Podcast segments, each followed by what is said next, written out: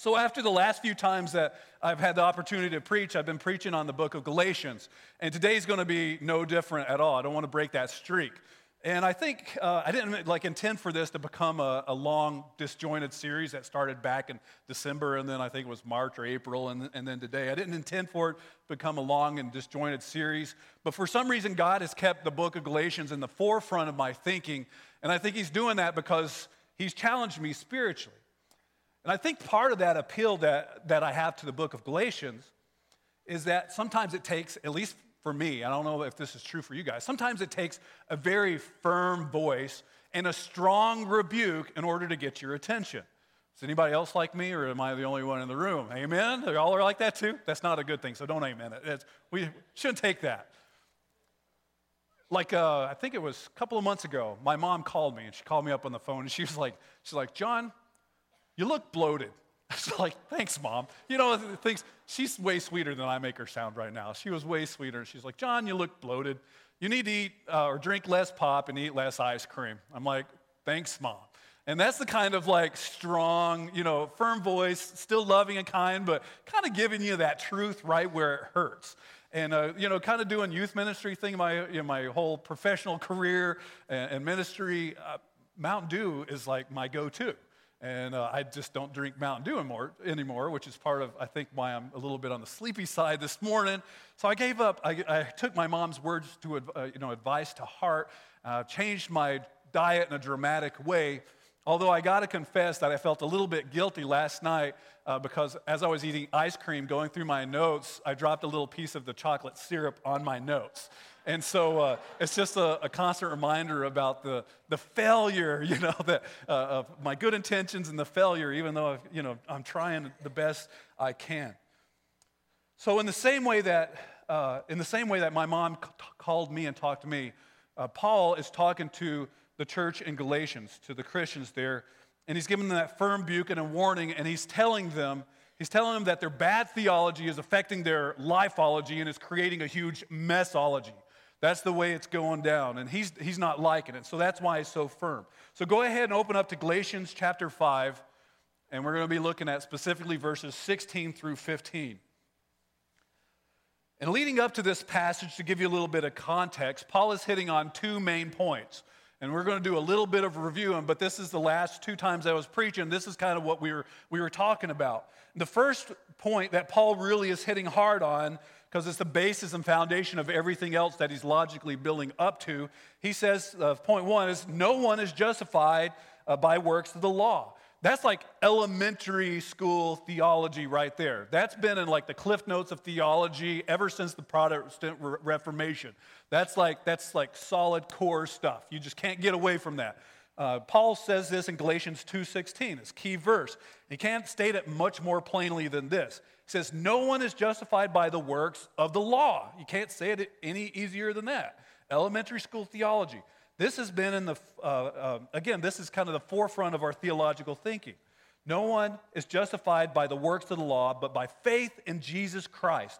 And we have believed in Christ Jesus so that we might be justified by faith in Christ and not by works of the law.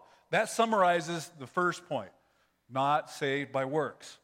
Second point is no one is sanctified by the works of the law. And this one's a little bit harder concept, I think, for us to like grasp. This is kind of like high school theology a little bit more. And Paul states this truth in the form of a question.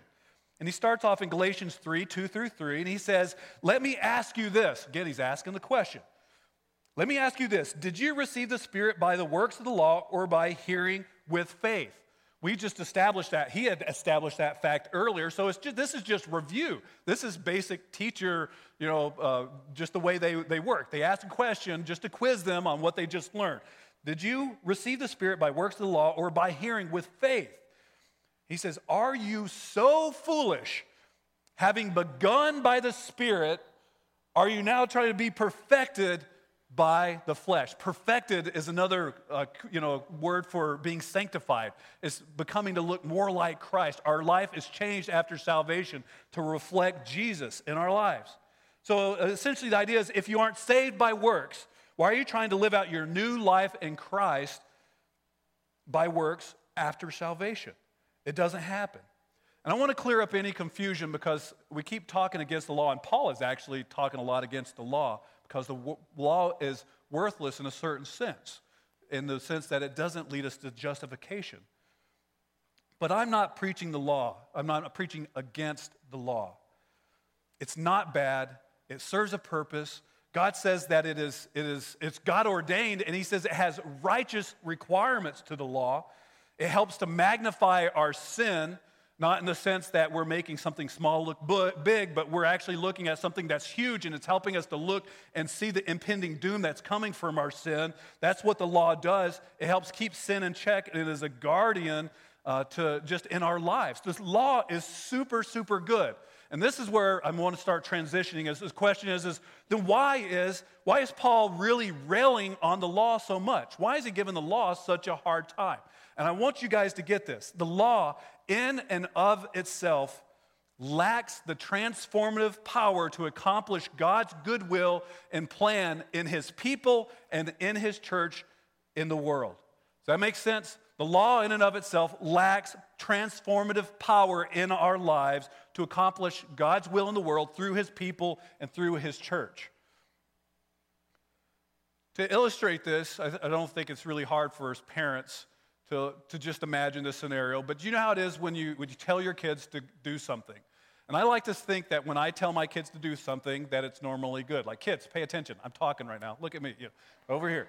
It's usually good. It has a good purpose and a good meaning to it. Although sometimes I'm a little lazy and I tell them to do something that really I'm supposed to do. I admit it. It's not always good like God's. But as soon as I, I tell them to do something, and you guys have done this too, and your parents have probably experienced this with you, so don't like put it all on your kids.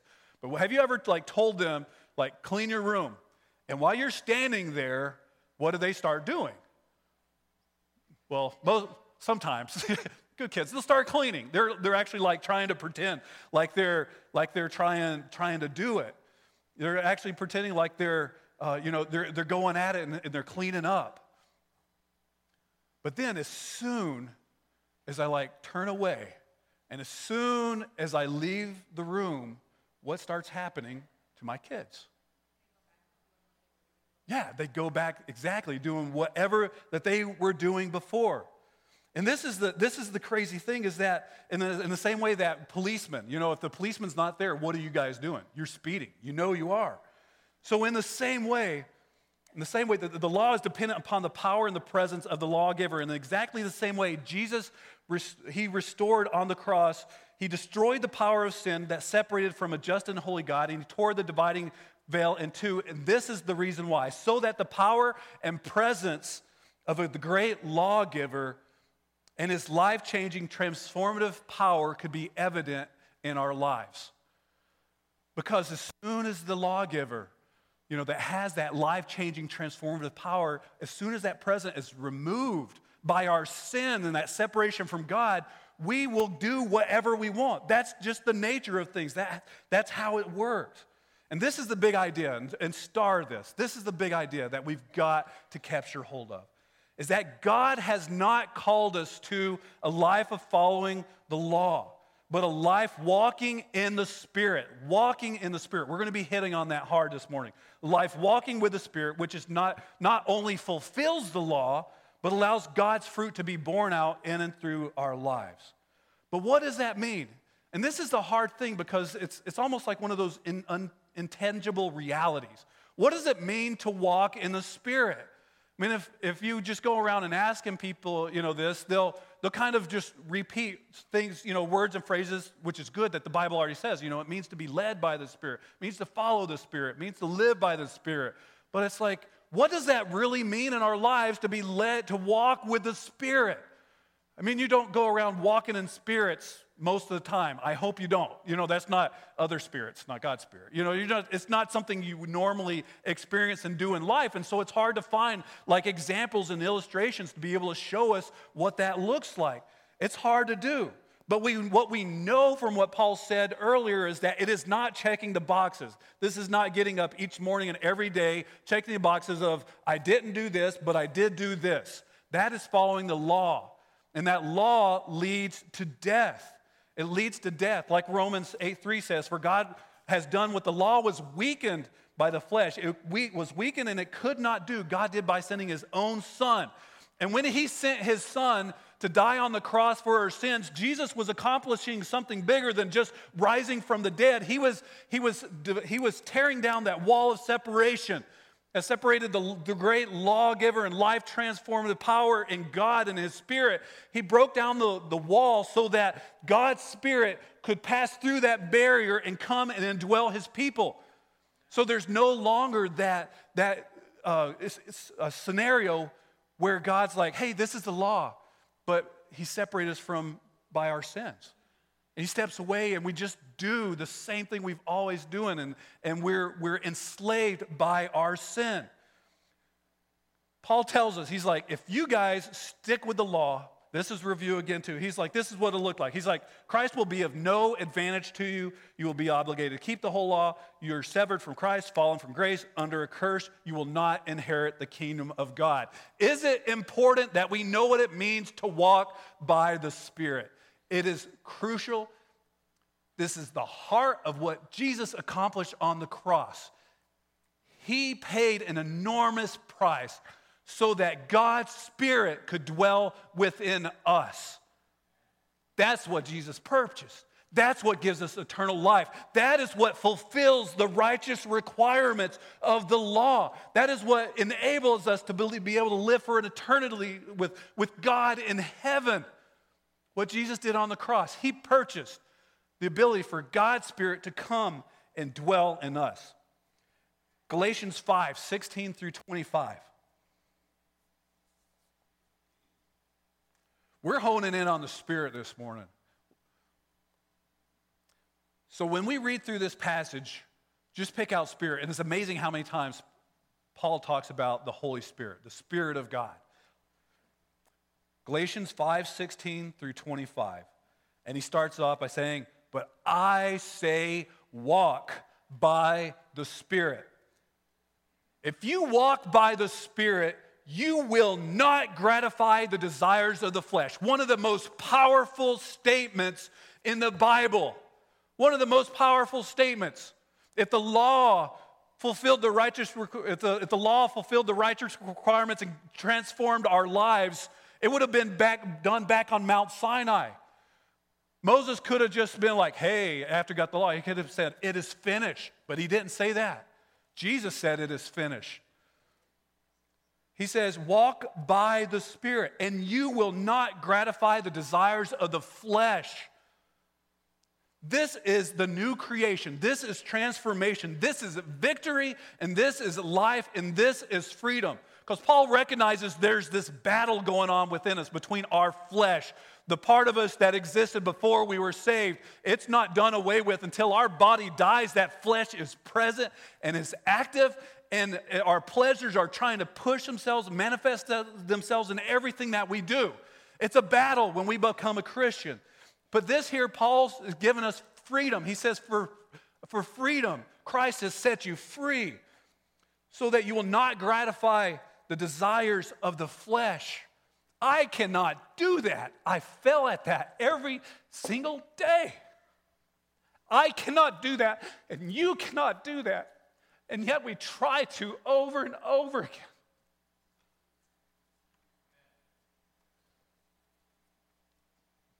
Knew this was going to be a crying day because one of the songs had me crying up there earlier.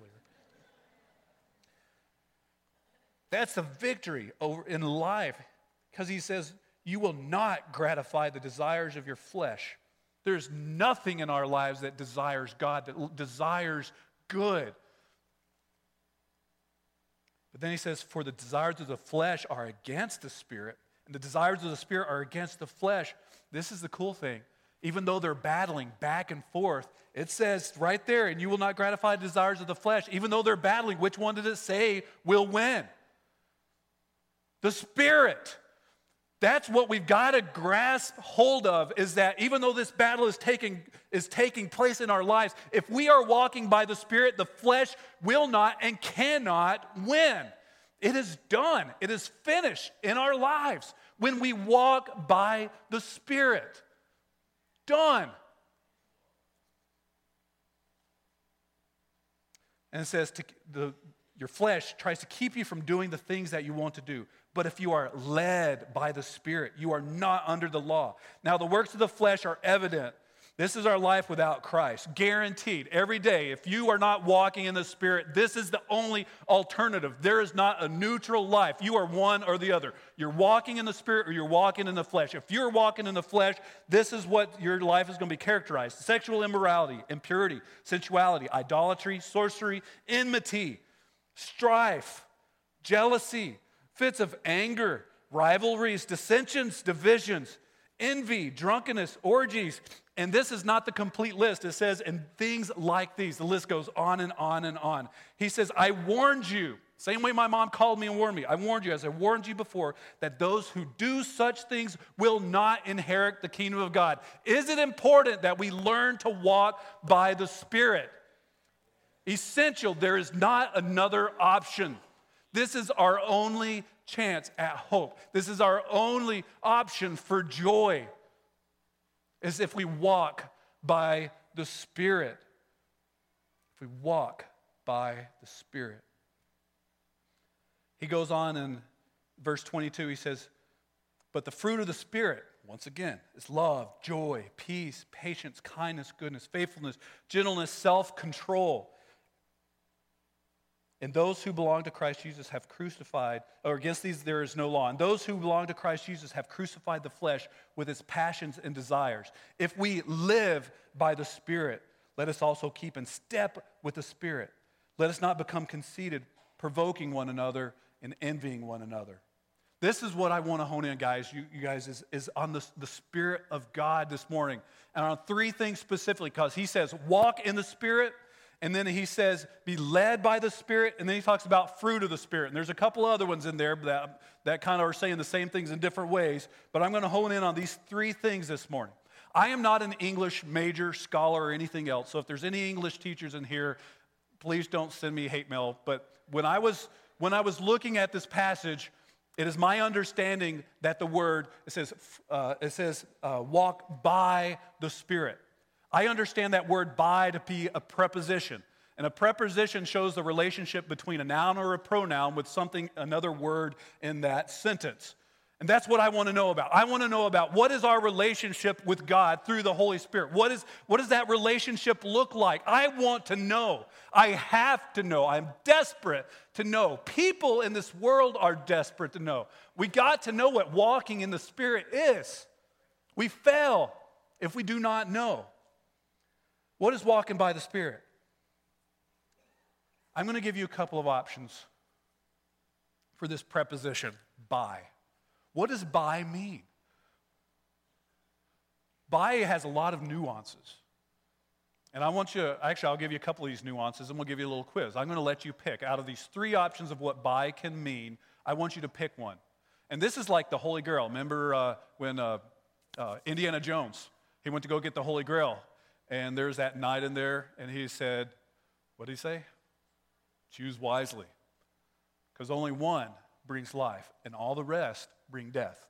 It is important that we know what by means.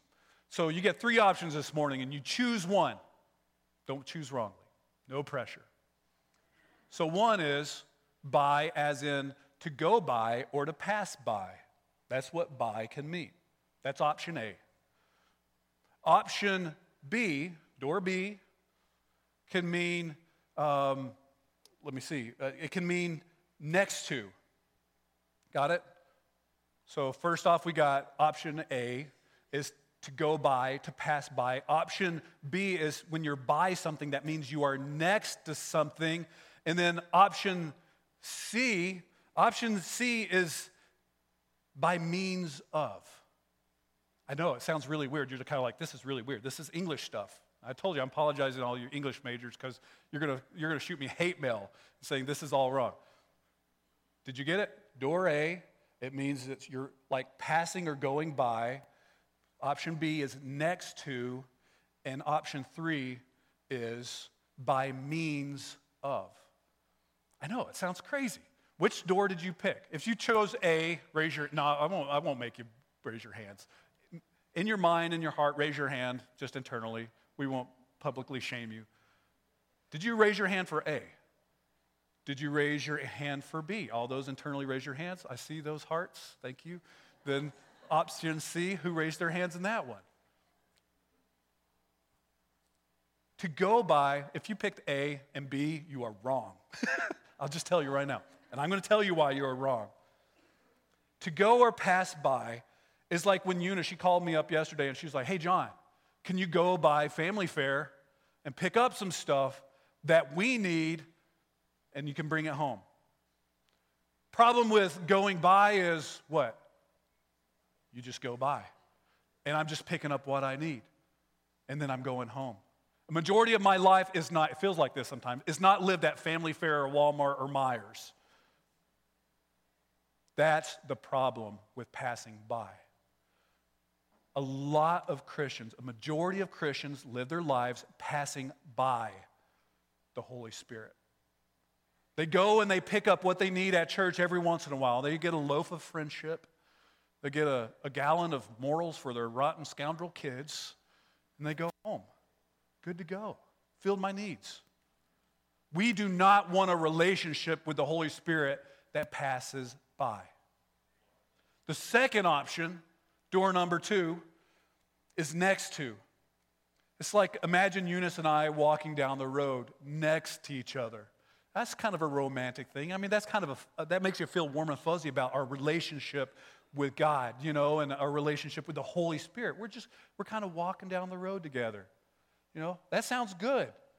I think that this could have been like a popularized back by the guy who did the bumper sticker that says, Jesus is my co pilot. Do you remember that one? Jesus is my co pilot. I was like, that is so wrong. The thing with walking by the Spirit is it kind of insinuates that you are in control or at least partial control. Although I was thinking about it afterwards, I was like, if the guy who wrote that bumper sticker, you know, Jesus is my co pilot, if he was married, that actually meant Jesus was in control, right? Did y'all get that? That was just, all you guys get it. All the guys laughed, none of the women did. When we are walking by or next to, like Eunice and I walking down the road, we're holding hands, and you've done this for all of you married or dating folks. One of you pulls, and you both kind of gradually go that way. Then the other one pulls and you kind of go that way. It's kind of a give and take relationship. And this is where we love camping out in our faith. We love camping out here because we're close to the Spirit, we're associated with the Spirit. It looks like we are walking with, walking by the Spirit, but it's just next to. And that's it. My brother Matt Lawson challenged me this week and I love this verse he challenged me with because I think it is a perfect example of why option A and option B are totally wrong examples of talking about our walk with God. he, uh, he mentioned Proverbs 3, 5, and 6. And it's a great passage talking about walking with the Spirit. It says, Trust in the Lord with all your heart.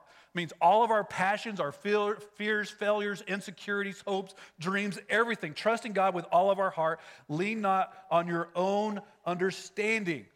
This is the clincher. Lean not on your own understanding. And, and this is what Matt was challenging me with. And I was like, yes, so true, brother. He's like, when we, a lot of times when we say lean not on your own understanding, that means when we don't understand, we go to God. When we don't understand is when we go and say, hey, God, I don't know what to do. Tell me now.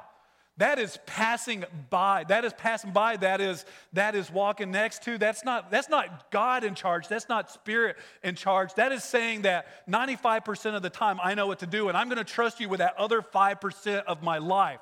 That, this passage right here doesn't say that. It says, it says, lean not on my own understanding. That is, uh, you never, it's, it's when you don't know versus you never know. It's not that we sometimes do know and we need God for the leftover. This is like, in your own understanding, you never know what to do. You are constantly reliant and dependent on the Holy Spirit. Do not lean on your own understanding. In all your ways, acknowledge Him, and He will direct your paths. That is what it means to walk in the Spirit.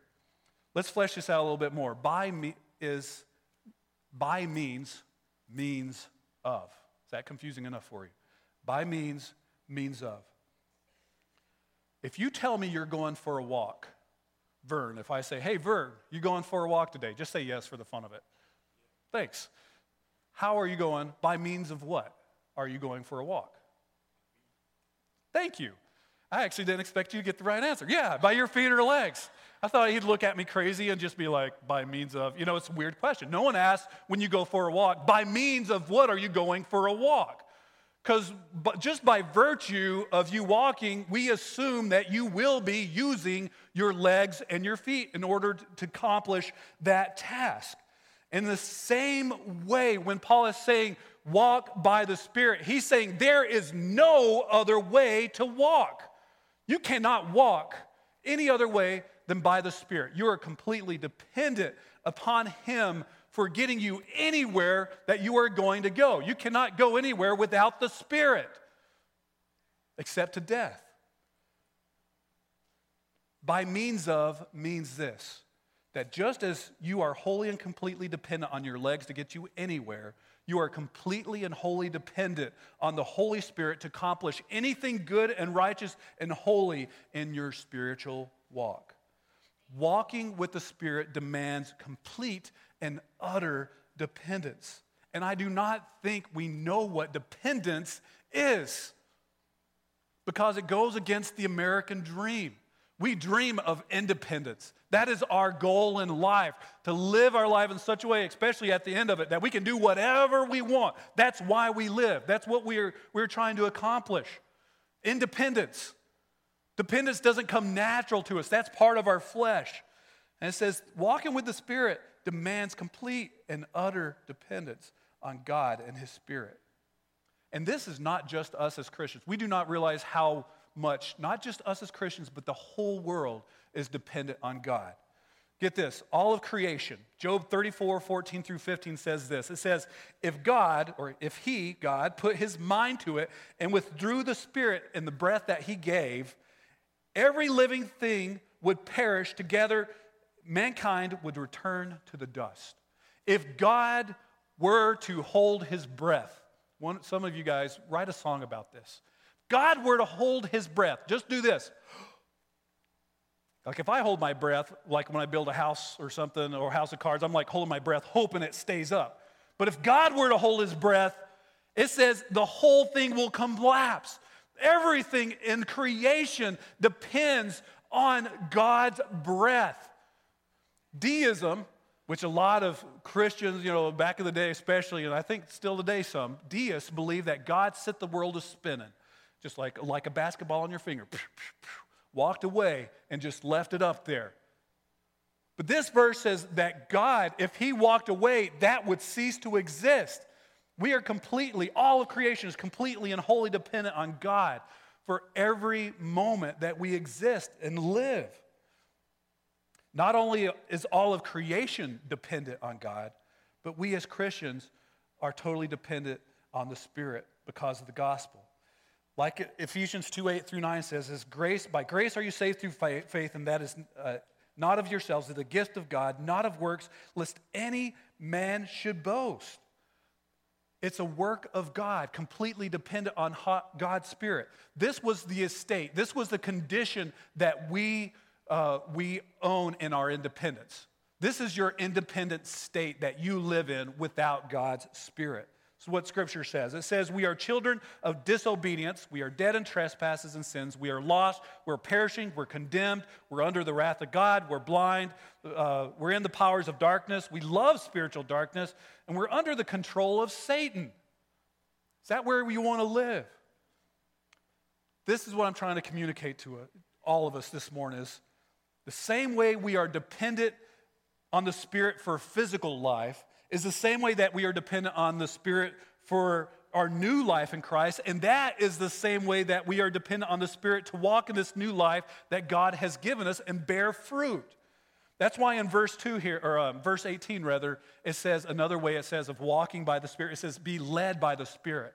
And this is going to reveal my the evilness and wickedness of my heart because when I was trying to think of an example of, of how to illustrate this, the first thing that came to my mind of being led by the Spirit was a guy walking down a, uh, a road with a dog that is like three times as big of him. And have you seen those pictures? You know, a guy's leading the dog, and the dog, the guy's not leading the dog, the dog's leading him. you know, and you're just kind of like, you're like, whoa, you know, and just kind of like getting, trying to get the dog under control. And that's like a totally negative illustration because I think that's where a lot of us live. When the Spirit actually starts taking control of our lives, I think that's our reaction and it's negative. We're like, whoa, you know, don't, don't go. We want, we want the holding hands. We want the passing by. We don't want this, you know, led by the Spirit thing and getting pulled away. That's kind of a negative experience or a negative example. What I want to share with you is my boy John.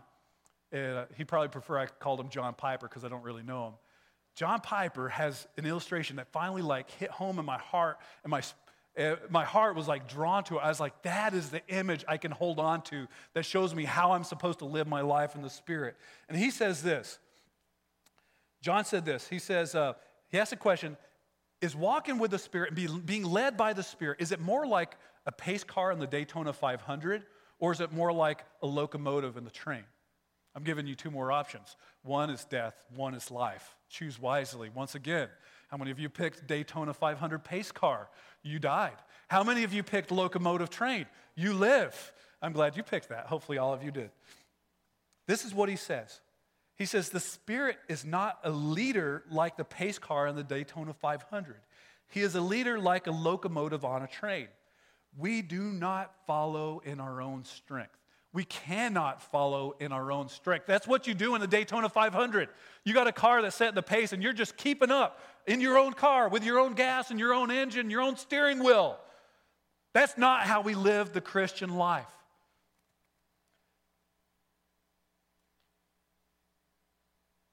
He says this The Spirit is not like a leader in the Daytona 500. He is a leader like a locomotive on a train. We do not follow in our own strength, we are led by His power.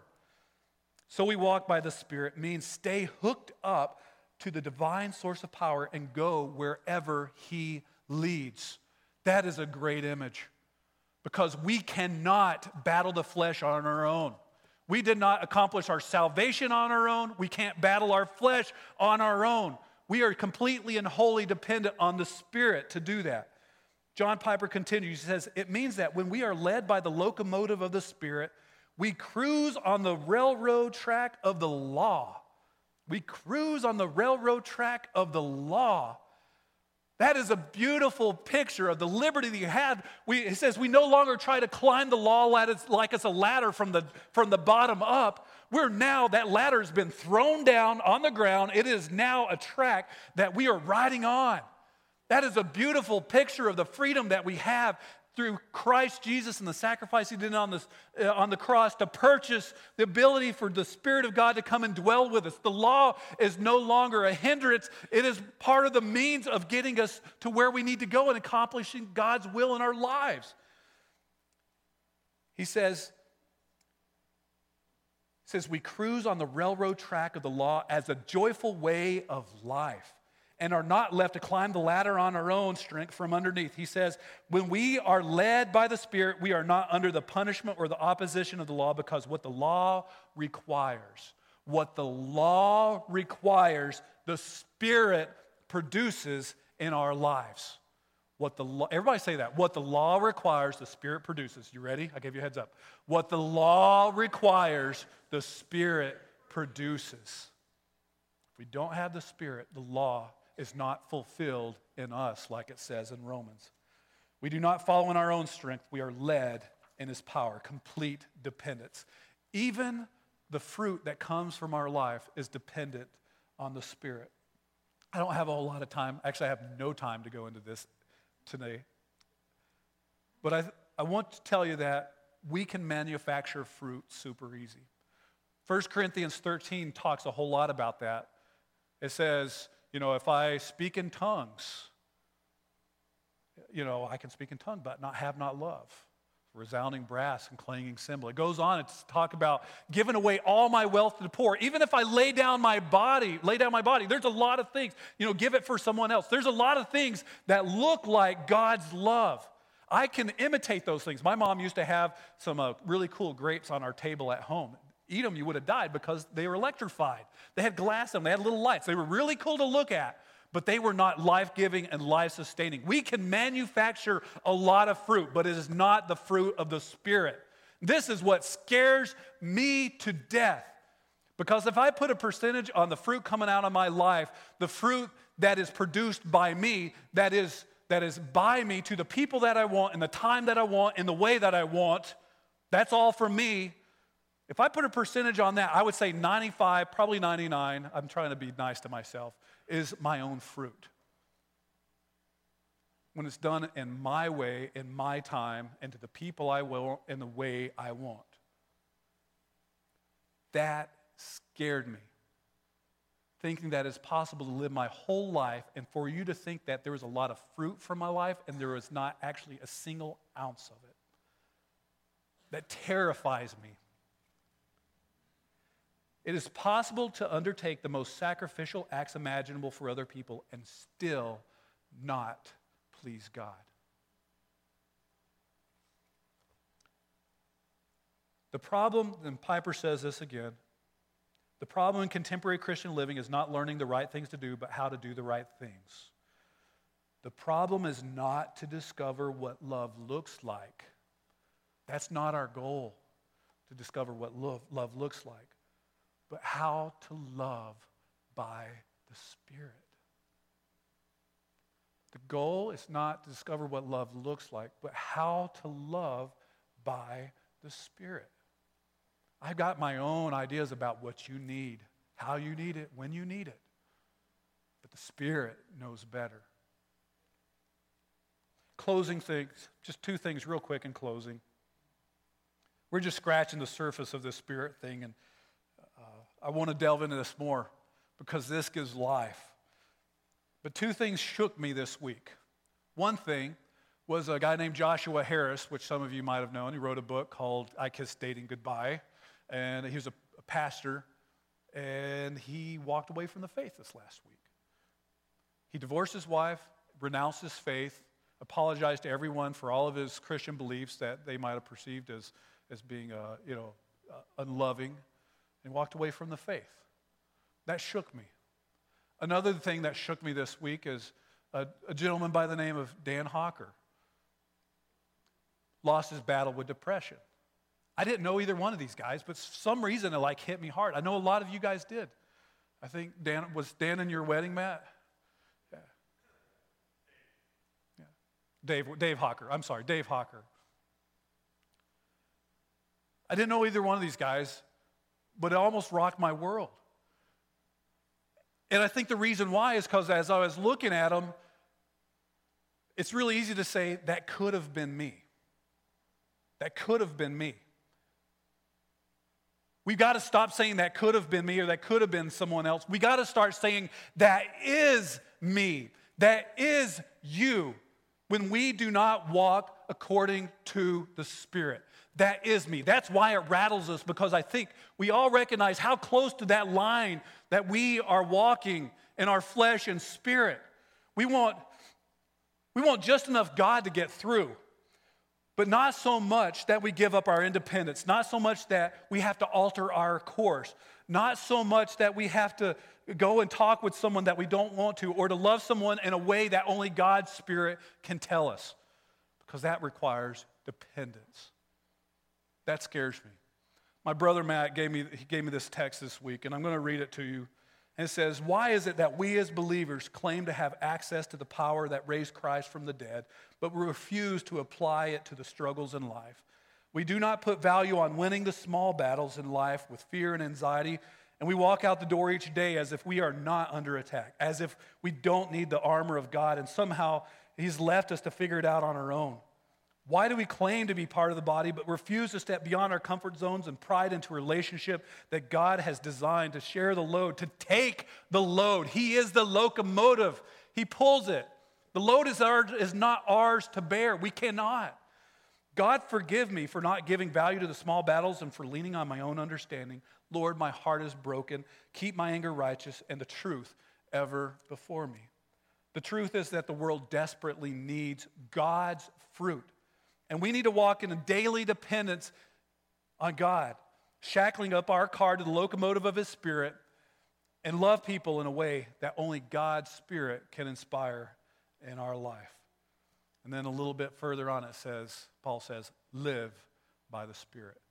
Only in the Spirit is there life.